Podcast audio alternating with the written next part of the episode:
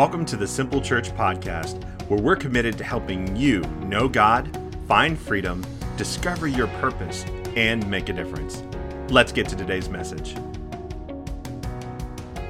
So get in a group, guys. It's one of the most important things we do here. Amen, everybody?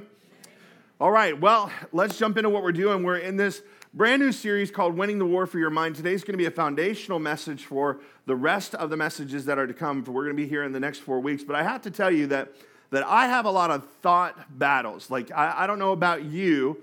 Uh, before I get on, on stage, I have thoughts like, you know, people aren't going to like you. People aren't going to like your tattoos, and so they're going to reject you because they're looking for something a little more spiritual. They're not going to like your, your beard. They're gonna like, not going to like the way you talk. They're not going to like that, that your temple is more of a mansion than it is a small house.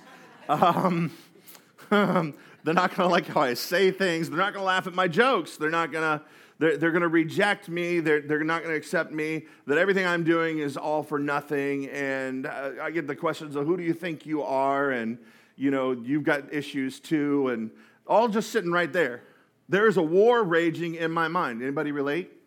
I mean, you may not be standing up in front of a room of people, but before you go on the job or before you, you have that conversation, there is a war in our minds. And I battle between thoughts of faith, where I believe God can do anything, and fear, where I am terrified that the worst is going to happen. Anybody else relate to that?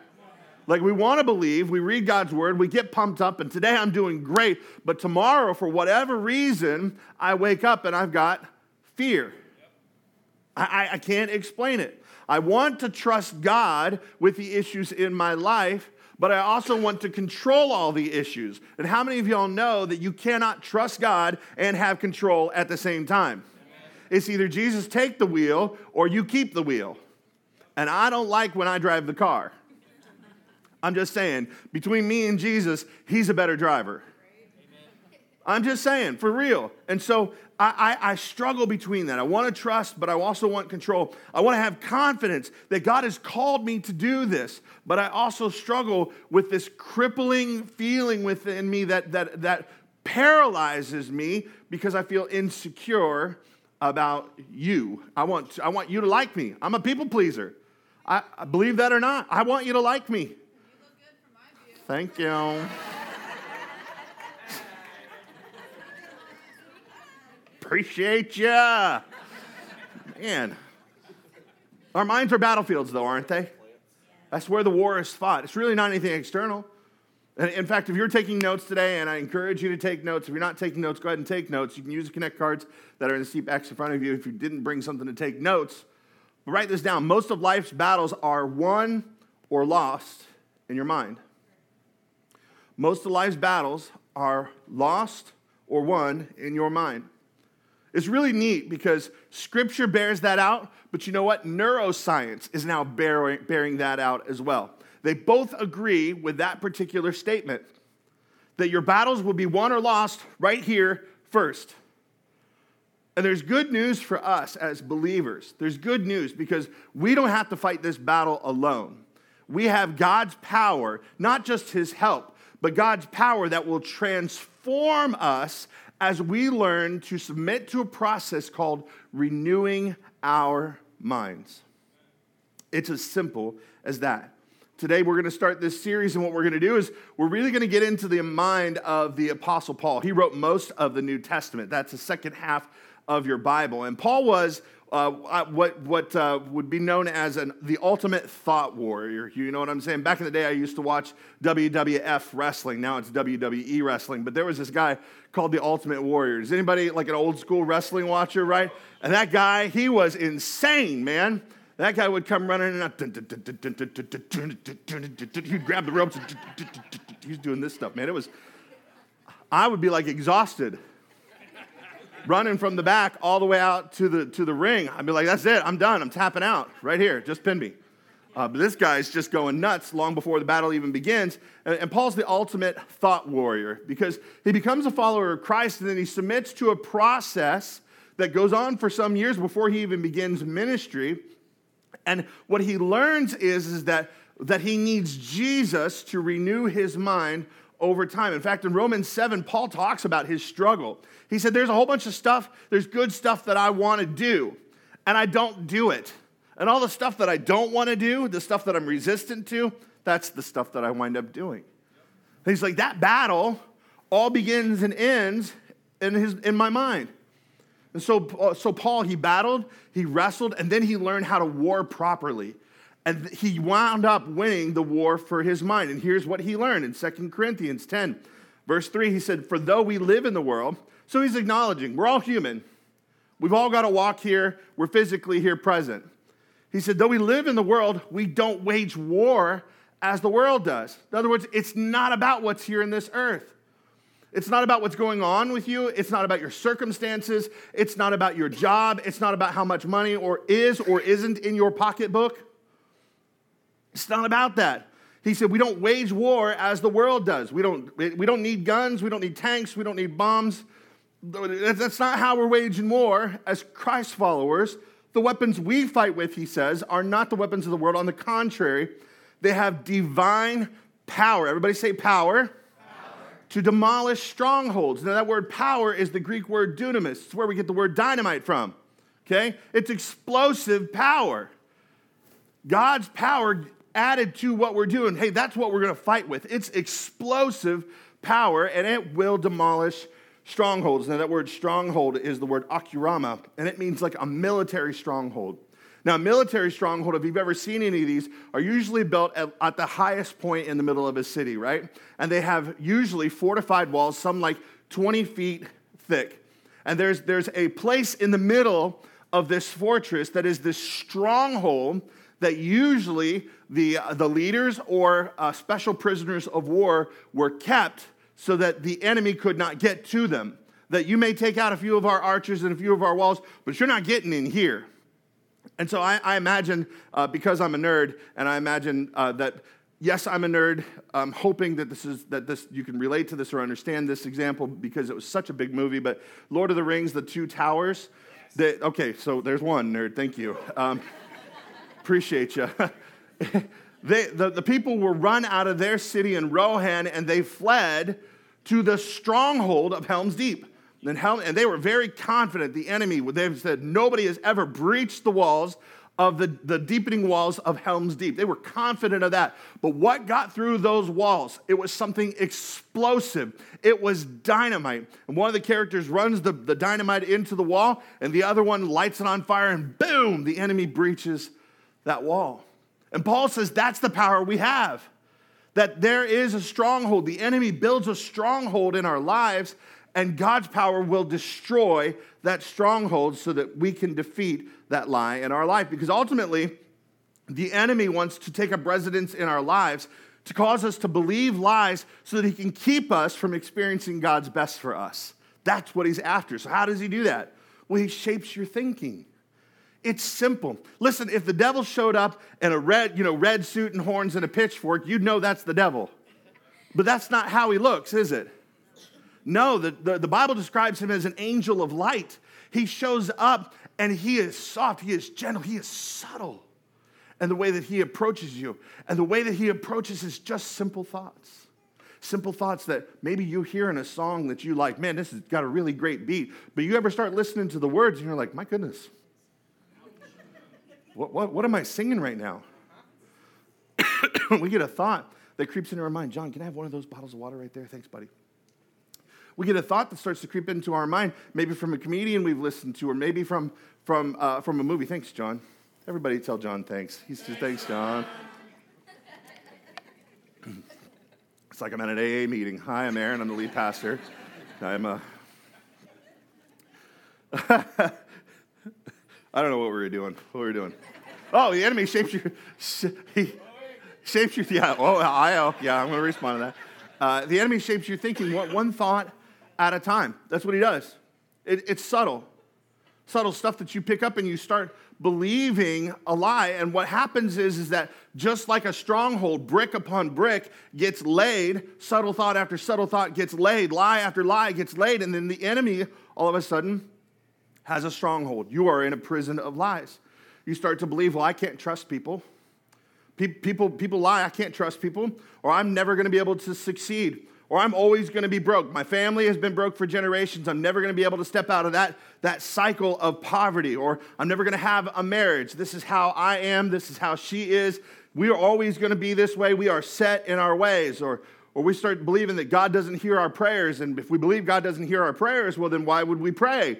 Or if we believe God doesn't care, then, then why would we approach Him? Why would we spend time pursuing a relationship with Him? Or we come to believe that I'll never be able to make a difference. And, and if you believe that, why would you ever try? Why would you ever join a team? Or you believe, well, I'm, I amount to nothing.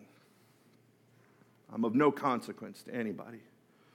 And that's how the enemy builds strongholds, one thought at a time. So, what do we do? How do we battle in our minds? Well, Paul answers that question in verse 5. He said, We demolish arguments and every pretension. You know what an argument is, right? It's just another side of the story. The enemy's got some arguments against God's truth. See, when, when, when God says he loves you, the enemy says he doesn't, right? There's an argument that is happening. We demolish every argument and every pretension that sets itself up against the knowledge of God. And here's what we're supposed to do we're supposed to take captive every thought Say, every thought, Aaron? Every thought. To make it obedient to Christ. See, that sounds a lot harder than, than anything I want to participate in. Every thought, Aaron? Do you know how many thoughts a day that I have? Let me tell you something.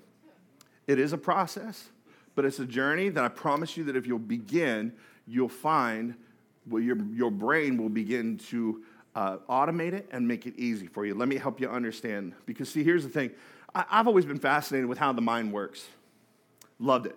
In fact, since I was uh, 16 years old, I've been a, stu- a student of human behavior because I, am a magician, right? I like to do sleight of hand tricks and I like to fool people. And in order to fool someone, you have to know the truth in order to get them to believe a lie, right?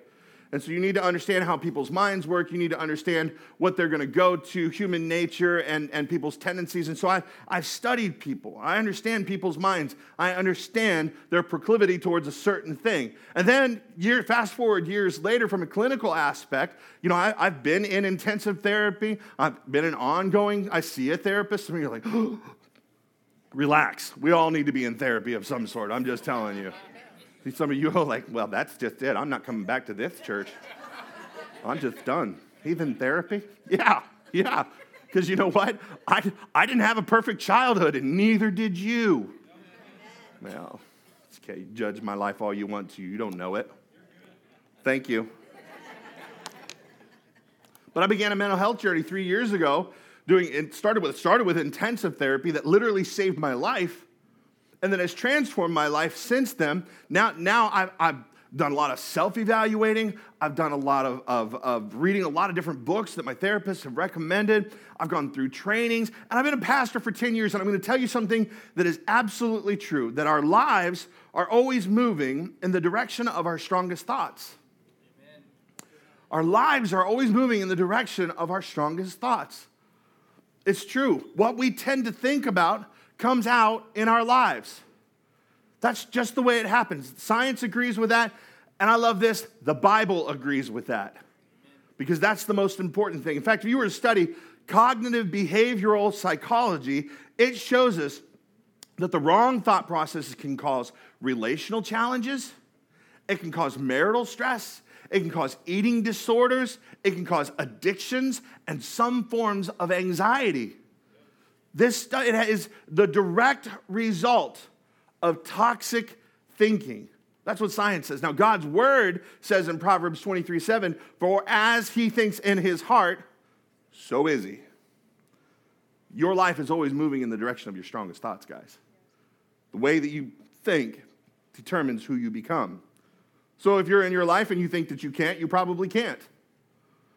If you think that you will, you probably will. If you dwell on your problems, then your problems are going to overwhelm you. If you sit and, and, and are looking for solutions, you're a problem solver. I've got an issue and I need to vanilla ice it and solve it. Then guess what? You're going to solve it. If you constantly feel like a victim, guess what? You're going to become one. If you believe that you can overcome whatever that might be, guess what? You can. The life you have is a reflection of the thoughts you think. So here's what I want to do today I want to pause and I want to help you take some inventory, okay? I want to help you. I want to give you uh, a, what is a, a, a thought audit, I guess, to help you understand where you are because you need to know where you're at right now in order to get where you want to be. Amen, everybody? And that requires some self reflection. So I'm going to invite you all to play along. And, and here's, here's what I want to show you it's a scale of 1 to 10. And how would you say you start your day every day? Let's throw that up there. Are you worried or are you peaceful? Worried is I start my day worried. I'm, I'm on that far end. I wake up every day and I'm worried about what people think of me. I'm worried about my financial situation. I'm worried about my kids. I'm worried about the future. I'm worried about, about what's going on in politics. I'm worried about my health. I'm worried about my job. I'm just stressed out. Are you, when you wake up every day, do you wake up worried? Or would you say you're somebody that is on the peaceful side of things, that you're, you're closer to that 10, that you wake up secure in God's promises. This doesn't mean that everything is going right. It just means that in the face of all of it, you have peace and you have trust that God's to handle things. You do what you can do, God's to do what he can do. So, so where are you at in that? Just, just take note. Maybe write a number down if you're taking notes today. Where are you at on that scale? Or, or maybe it's this one. Maybe you wake up every day and, and you've got negative thoughts that rule your life. Or, or maybe it's, it's the positive end of things. Like, like maybe a prayer that, that, you, that you, you, uh, you have is, if you're on the negative side, is Dear Lord, so far I've done all right. I haven't gossiped, I haven't lost my temper, I haven't been greedy, grumpy, or nasty to anybody, selfish, or overindulgent. And I'm really glad about that. But God, I'm about to get out of bed and I'm going to need your help with the rest of my day. Maybe you're just preparing for it, right? You start out your day thinking you're, critical of yourself, you're critical of others, you assume the worst is going to happen today.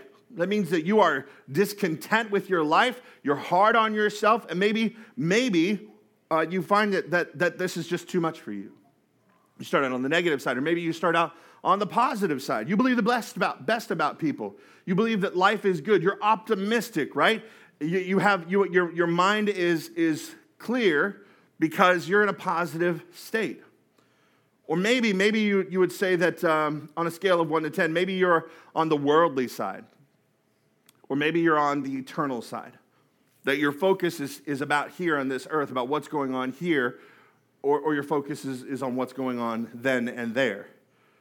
If you're worldly, you wake up consumed with this life, you're materialistic, you're, it's all about your stuff.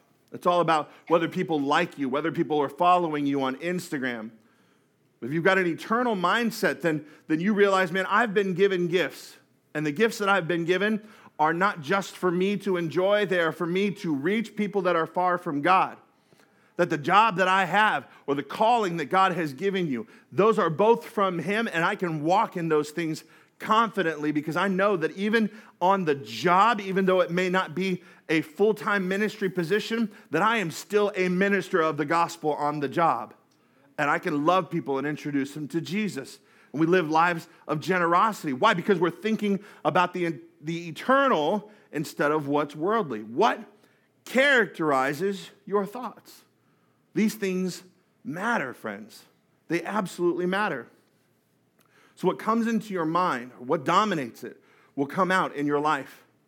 No matter what, no matter what you do, no matter what you have, no matter who you know, no matter what you buy or where you live or where you travel, you cannot have a positive life when you have a negative mind.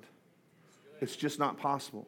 Your life is always moving in the direction of your strongest thoughts. And if that's true, my question is are you excited about the direction that your life is going?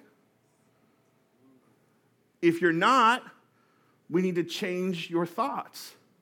We simply need to change your thoughts. For me, I certainly wasn't. In 2019, when I began this mental health journey, began to understand the power of my thoughts, my thoughts were leading me to end my life or walk away from my family and my ministry and everything. That was just a few years ago, folks. I wasn't happy with that. I knew that I, something within me needed to change. One of the biggest things in me that needed to change was that I needed to surrender control and trust God. You say, but you're a pastor of this church. You struggle with that? Yeah. Yeah, you better believe I struggle with that. Absolutely. Absolutely. Now, I'm not perfect at all. I'm not perfect at keeping my mind right. It is a war, it is a struggle. But I'm aware of my thinking. I have space for my thinking. I have decluttered my life to a point where I am able to, understand, to, to hear my own thoughts again and to be aware of them again. Some of us, have just got to declutter your life. You need to get off that social media. You need to mute all those notifications. You need to, to cut some stuff out of your busy schedule, and you need to limit your intake of Netflix and TikTok. Hello? Ah, that's not my notes. That was just free for you. But we can do the work so that we can begin to hear our thoughts and be aware of them. Again, that, that we can work on it daily and we can work on it moment by moment, renewing our mind and killing the lies. That's what this series is all about. And that's what we're going to go the next four weeks to understand how to renew our minds to replace the lies with the truth. So, what we're going to do over the next four weeks is win this war for our minds together. Amen, everybody? We're going to do it. Now, you're not going to do it just because you were present today. Better take notes so you know how to do it when you leave here today. Because there's two things I'm going to give you today. Two ways that you can win the war for your mind. And here, here it goes two foundational thoughts. Here's the first how identify the biggest stronghold, or the biggest stronghold holding you back. You don't have to identify all of them. Some of you like, I got like 75. Listen, well, let's just start with the biggest one, okay? What is the biggest one holding you back? Is it that you believe you're not good enough? That your past is too bad? Is it trust issues? Is it your, that you believe you're, you're always going to battle an addiction? Whether that's an addiction with drugs, addiction with food, addiction to pornography, addiction to shopping, addiction to TikTok, whatever, social media, likes, comments. What, what is it you're addicted to? You're, oh, I'm always going to battle this addiction, or I'm, I'm not good with money. What is the stronghold that you have in your life? Or I can't get close to God. Or I'm never going to love a job that I'm working, so I'm always just going to be miserable. Or all my relationships break down, or all I date is psychopaths, and that's all I can do. So, what, what lie? What is the biggest stronghold that is holding you back? You need to identify those negative thoughts because those negative thoughts, every time you think them, is changing the chemical makeup of your brain. Let, let, me, let, me, let me get into this because, see, every single thought you have changes your neurochemical, the neurochemical parts of your body. Do you know that? Your brain, if you have a positive thought, your brain gets a surge of a very safe and very legal drug. Do you know what it's called? Dopamine. Yeah, it's good one. Your brain likes it so much that your brain will, will try to get you to recreate environments and places and spaces and experiences that you have been in where you have experienced a lot of dopamine. Listen, I'm telling you, this is why pornography is so addictive. This is why video games are so addictive because we get all these rewards in the video games and it feels really good when we achievement unlocked. We're like, yes, I did something with myself, even though we didn't really. We get these hits of dopamine. TV shows and movies, dopamine, dopamine. Man, we get excited. But we also get excited when we have certain thoughts. Somebody comments on a picture that we post and tells us that we're beautiful. Dopamine, right? We get a hit. Somebody says, like your hair, dopamine. My wife texted me, baby, I've been thinking about you all day. Come on home. Dopamine. Woo! Call me. Chipotle for dinner? Dopamine. Chick fil A on Sunday? Dopamine. Never gonna happen. It's a positive surge that gets released in your brain. Science says that if you think that thought often, it gets easier to think that thought over and over again. That, that's what happens. How does that work? It's something called neuroplasticity. It's that, that, that, that we believe, falsely and wrongly, that people can't change. No, no, people can change. But the, their thoughts have to change first. That, that your actions, your behaviors, remember the direction your life is moving is predicated on your strongest thoughts. So, so if we change the way we think, we can change the way we behave, we can change the direction of our lives. Change your thinking, change your life. Because you've got these neural pathways in your brain. There are these billions of pathways, these roads that are in your brain. And, and, and a thought travels those pathways. And the more often you think that thought, the easier it is to think that thought again. In fact, the more you think it, the more it becomes default. Your brain likes to automate things, and a thought just be, it becomes an automated thought. You even have to think about it. When I was deep in my addiction, when my wife left, there was no thought about what I was going to do with my time. My brain already knew that I was going to immediately go to a computer and access content I didn't need to be looking at. It was an automated thought because I had returned to it over and over and over and over again. How about you? What are the thoughts that are just automated? The critical voices that you hear, the lies that are just constant because you've told them to yourself so many times, you now believe them as truth. And they're just automated. You don't even have to work at it. You're like, I don't even understand it. It's just there, it's just present. We get stuck in a rut, literally, because you've your brain, you've walked that path, that thought has gone, you've thought it so many times that it's created a neural pathway in your brain, it's created a rut. For example, when I was a kid, I had to walk to my bus stop, and it was a 15 minute walk or seven minutes if I cut through some houses in the neighborhood. We decided to do that. We found some houses that didn't have a fence. And every day, I'd walk to that part of the street, I'd see, I'd look around, and then I'd make a beeline through that neighbor's yard. I didn't know them, they weren't my neighbor. I'd go through their yard, and then I threw their bushes, and then through the next yard, and I'd come right out in front of my bus stop. I like shortcuts. Anybody else like shortcuts? Amen. But you know what happened over time to that person's yard, to both of their yards? Every day I walked that path. You know what happened to the grass? It got trampled. And eventually it became a very clear dirt path that I was walking every single day. They didn't like that, and I got caught and I got yelled at. The bushes were separated from where I'd walk through. That's what's happening in your brain. Every time you think a thought, you're creating a pathway that, you, that your thoughts can travel down, and it gets easier and easier to do it over time. So if you stay off that path, though, what happens? Just like in, my, in, that, in that person's yard, if I stop walking, what happens?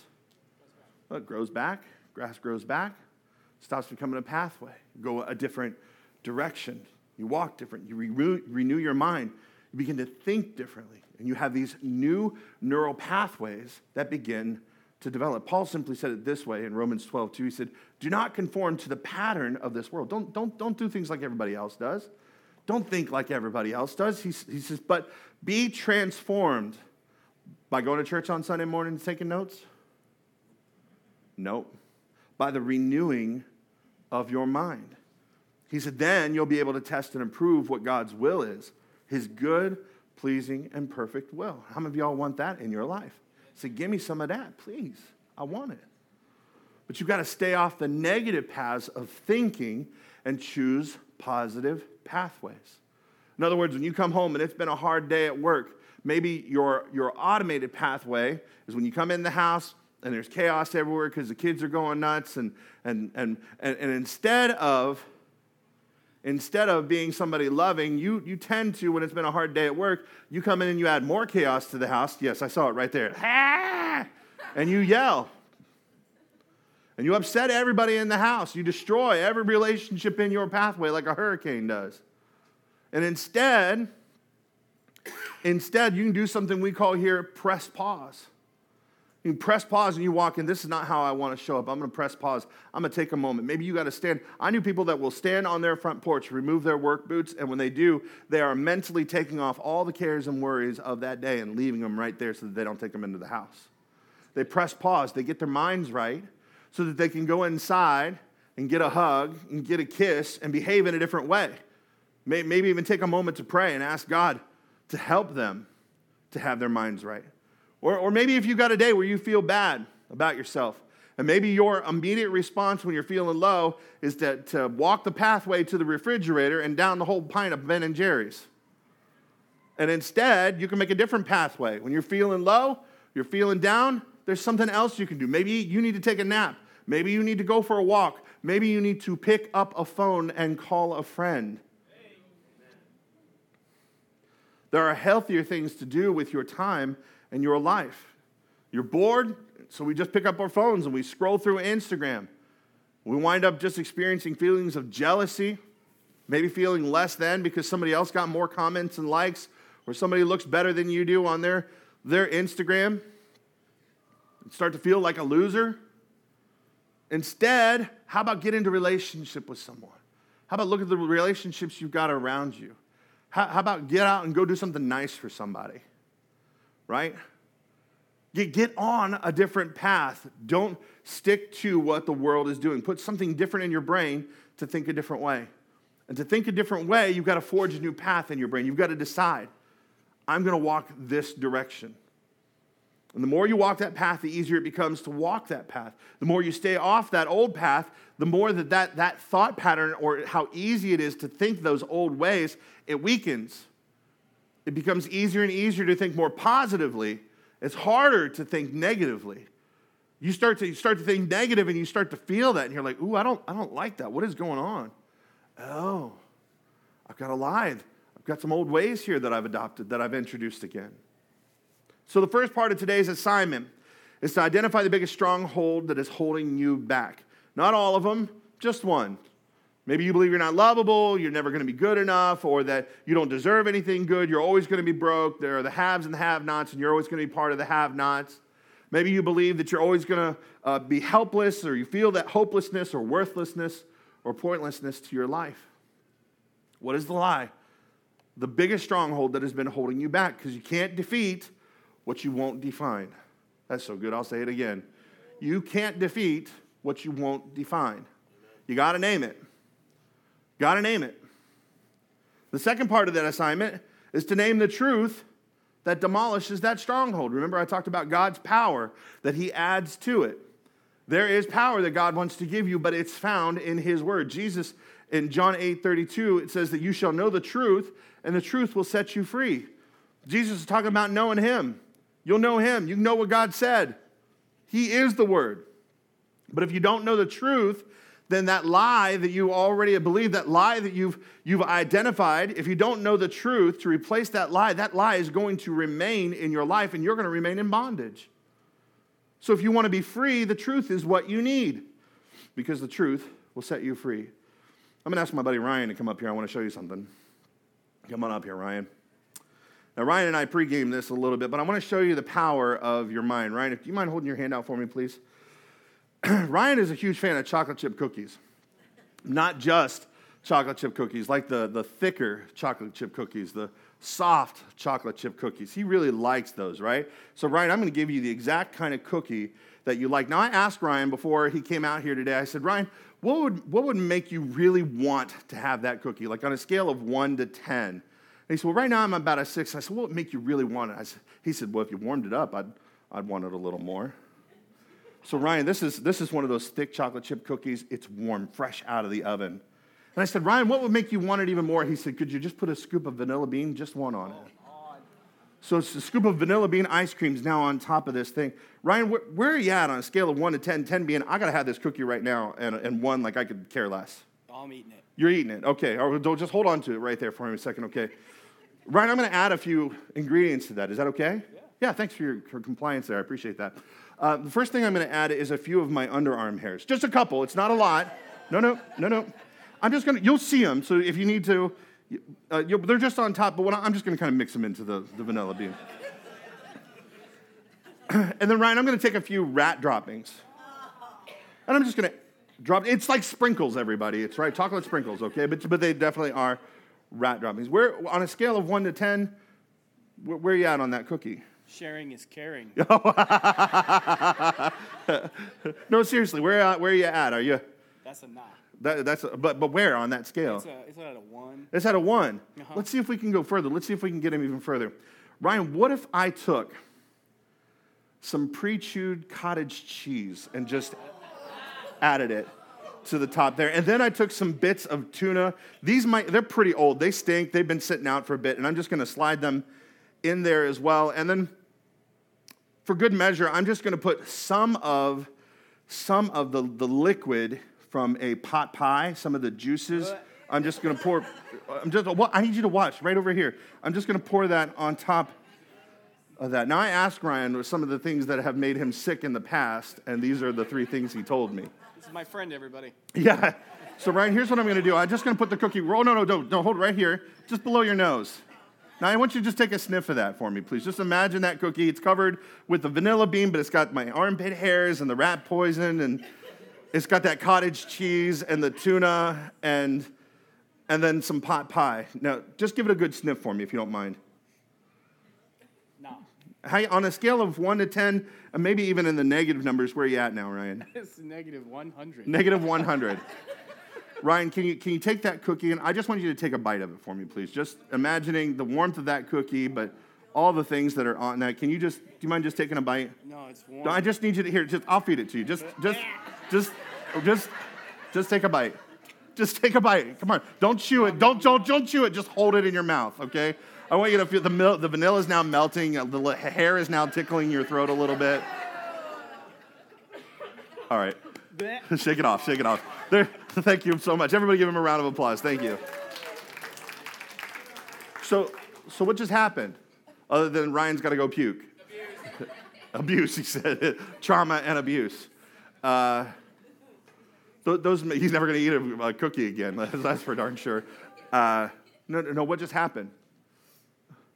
Ryan, the, the brain's a really powerful thing. This is an imaginary cookie imaginary. And it's causing him to have a physical response to an imaginary thing. This is how powerful our brains are. Our brains don't know the difference between what's real and what's imagined. This is why we have to identify the lies. And then we have to defeat the stronghold with the truth. What is the truth about this situation? There's no cookie. There's no cookie. That's the truth in this situation. What's the truth in your situation? Some of you live your life from a position of a lie that you believed, and you are a prisoner of it. And you need to know and you need to accept the truth because if you accept that truth, the truth will set you free. Thank God, Thank God he said. Now, if you're looking for the truth, you need to understand that Jesus is the truth and he came to set you free. So here's what we do with the lies of our life. Here's how we replace it with the truth. Paul said in verse 5, he continues on, he said, We demolish arguments and every pretension that sets itself up against the knowledge of God. And we take captive every thought to make it obedient to Christ. We have to identify the strongholds, we have to name them because you cannot defeat what you cannot define.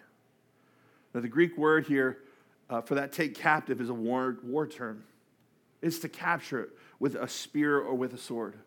And when you think about, Paul talks about the war that we're waging, he talks about putting on the armor of God. Every single thing that he names, from the helmet, the breastplate, the, the, uh, uh, the loins, the girding the loins, and the, and the girding of the, of the feet, all of these things are defensive things that we, that we have.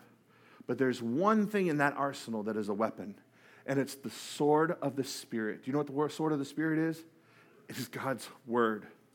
God's word is the truth, everybody. And it is what we use to battle the lies of the enemy. So, what is the dominant lie that the enemy has used to destroy your faith, to kill your relationships, and to rob you of intimacy with God? For me, mine regularly is, is I'm not enough. That's, that's a lie I have to battle. Is that I'm just inadequate. And, and this is a lie that has been reinforced over my life. As a son, I've never felt enough, felt, felt like I was enough to have either of my father's attention. As, a, as an athlete, I tried to be an athlete in high school. You know, I played soccer with the rest of the kids. When it came time to be in high school, I was laughed at and mocked. I'm not a really good athlete by any means, and I'm more klutzy than I am disciplined and able to play, but I wanted to be out there with them. I wasn't enough. I was laughed off the basketball court, I was laughed at on the soccer field. I felt not enough as a friend when people have left my life for reasons I can't understand. Whether it's true that I wasn't enough or not, it's how I felt. Not enough as a minister. When I was 16 and I knew that God had called me to ministry, I tried to get on a path to do that, and my pastor at the time removed me. And whether he said it or not, certainly how I felt that I wasn't enough. As a father, I have many failures that, as an immature father, that continue to fly in my face. And I feel terrible for the things that were said or things that were done. And I've certainly felt not enough as a dad. Felt not enough as a husband. My first spouse cheated on me. And so I carried that into my next relationship. Not enough, not enough, not enough, not enough. As a pastor, as a leader, I feel those, those lies. I feel the weight of them. Not enough. What about you?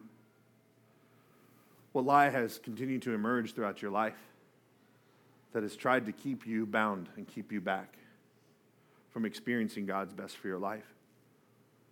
Me, mine was I'm never going to be enough. And you know what? There's actually some truth in it. I am not enough. Not on my own. I'm not. Hmm. But there's a power in me that's more than enough. There's a power in you if you're a Christ follower that's more than enough. Peter said this in 2 Peter 1 3. He said, His divine power has given us everything, everything that we need for a godly life. God has given me everything I need to live. He's given me every bit of power, He's given me the patience, He's given me time, energy, wisdom, people around me to love me, resources. You know, scripturally uh, bears out when the Bible says that when I'm weak, his strength is made perfect. when I've lost hope, the same spirit that raised Christ from the dead dwells in me. He brings dead things back to life dreams, hopes, visions that I've had, hopes for my marriage, hopes for my kids, hopes for my health, hopes for a community things that, that we've just believed and have accepted, I'll never be, will never have, it'll never look like. God brings those things back to life by his power. When I am tempted and feel overwhelmed by the enemy, he's faithful and makes a way for me to escape that temptation. When I'm afraid, I understand that that fear is not from him because he's given me a spirit of power, love, and self discipline. When I'm insecure, I know that I can trust him. You know why? His track record is he's been 100% faithful. He's never failed me. Ask me if, he, if he'll fail me. He won't. That's our worship leader over there. He won't. I love that song. He won't. He won't. He's never failed. He won't. He can't. when I've messed up and I feel the enemy showing up at my door, told ya, you're a thinner. Can't stand up there. Can't tell people about Jesus. The Bible says there's no condemnation for those who are in Christ. I have grace, mercies that are new every morning. I couldn't exhaust them if I wanted to. And Jesus paid for my sin on the cross. My sin yesterday, my sin today, my sin tomorrow. It's already taken care of. He's given us everything we need for life and godliness, my friends. Again, John 8 32. You'll know the truth, and the truth will set you free. That's where we need to be. We need to embrace the truth. We need to open the door to God's truth in our lives. And when we do, we truly will be free. That belief that you have, you can't do that thing, you can do all things through Christ. You absolutely can. You say, Well, I, I don't feel attractive. I don't look like the rest the way the rest of the world looks. Let me tell you something. The Bible says you are fearfully and wonderfully made. Mm. I'll always be miserable. I'll always be depressed. The Bible says the joy of the Lord is your strength, and you can know that and you can have that. So I always feel alone. Well, my God is with me. He'll never leave me. He'll never forsake me. Say, well, I'm, I'm, I've been defeated. The Bible says you're more than an overcomer if you're in Christ Jesus. He said, don't fear the world. I've already overcome it. You're not who the enemy says you are. The Bible says you are the head and not the tail. See, the enemy wants to talk to you and he calls you out by your sin, but God calls you by your name. You can know the truth, and he, if you know him, he's the truth. He will set you free. Your life is always moving in the direction of your strongest thoughts, my friends. What comes into your mind comes out in your life. You can't have a positive life if you've got a negative mind. So let's capture the lies, guys. Let's capture the lies and replace each and every single one of them with truth. Start with one. Begin the work this week with one. And as you replace the lie, and your mind begins to automate that, and it becomes easier and easier for you to begin to believe that and walk that out, and you experience freedom in it, address another lie and go through the process again. Trust the process. The Bible calls this us being transformed from glory to glory, becoming more like Christ every day. You can have that. You don't need to stay locked in the prison because Jesus hold the key, holds all the keys and he's already set you free. Let's pray. Father, I'm aware that, that uh, sometimes we don't know the lies that we believed. And so my prayer today and all week through this message and for these people has been the Lord, you would help us to see the lies we are believing, to identify them, to write them down, to get serious about it. And understanding that this is just a process in our mind. Our brain, we believe this for so long, our brain just keeps repeating it. It's on auto repeat. And all we've got to do is pattern interrupt it with the truth. Nah, that's not the truth. The truth is this. But Lord, we, we need to know the lie and we also need to know the truth. So as we as we identify the lie, help us to identify that truth. Help us to identify your truth that is found in your word. And God, as we identify that truth, I pray that you would give us the day to day, the moment by moment awareness we need that we are believing that lie and that we speak truth. We choose it to replace that lie. Help us, God, this week. Help us to win the war for our minds. And as we continue to pray in this room, all across this room, every head bowed, every eye closed, some of you walked in with some lies on you today.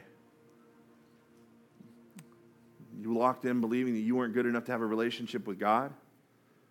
You walked in believing that God's mad at you, that He hates you, that if you were to ever step foot in a church, that a lightning bolt would hit you. Well, a lightning bolt didn't hit you, but maybe you still believe God's mad at you, that He's angry, He's waiting to smite you.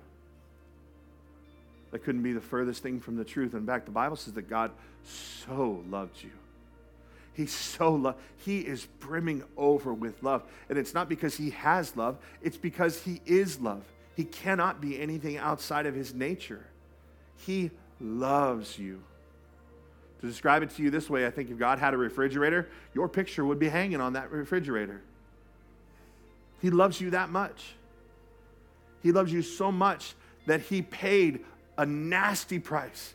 He paid a difficult price that I guarantee you none of us would ever pay for our fellow man.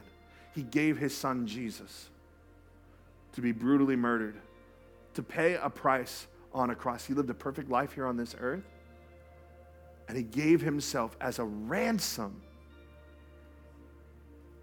for all of us. He paid the price for our sins so that we could be forgiven so that we could be adopted into this spiritual family. We could be free. And today, if you're ready to know Jesus, if you're ready to accept the sacrifice he made, let's end the lies that you have to be perfect. You don't. Jesus makes us perfect. He makes us white as snow, the Bible says. He washes our sins away. And unfortunately, because we are imperfect people, we're going to sin every day. But you know what? Jesus' sacrifice is enough for us that every single day we are forgiven when we ask for it. You don't have to be perfect. You don't have to change who you are to be in a relationship with Him. He will transform your life. That's His job. No, today all you have to do is say yes. And then every day hereafter, you say yes again. So if you're here today and you're ready to say yes to Jesus, I'm going to pray a prayer. But I do expect you to participate. And the only way I'm going to ask you to participate is if you're, you're praying this prayer and you're saying, Aaron, I'm saying yes. Whether you're saying yes and you've said yes before and you've walked far from God, but you you want to make a return today, We call that repentance, turning back. Or maybe you're saying yes for the very first time. I'm going to ask you to do something. I'm going to ask you to, to lift your hand and say, I'm doing that right now. Go ahead and do it now. Just slip your hand up. Say, That's me. That's me today. I'm saying yes to Jesus. Yeah. Thank you. You can put your hands down. If you're here today and you're praying that prayer, know that you're not going to pray alone. We're all going to pray with you. So, everybody, pray out loud. Say, Jesus, I need you. Forgive me of my sins. Make me brand new. Fill me with your spirit. God, thank you for loving me. Amen. Man, if you prayed that prayer, all of heaven is literally having a party over one person who repents and turns to Him. Simple Church, can we celebrate with those who said yes to Jesus?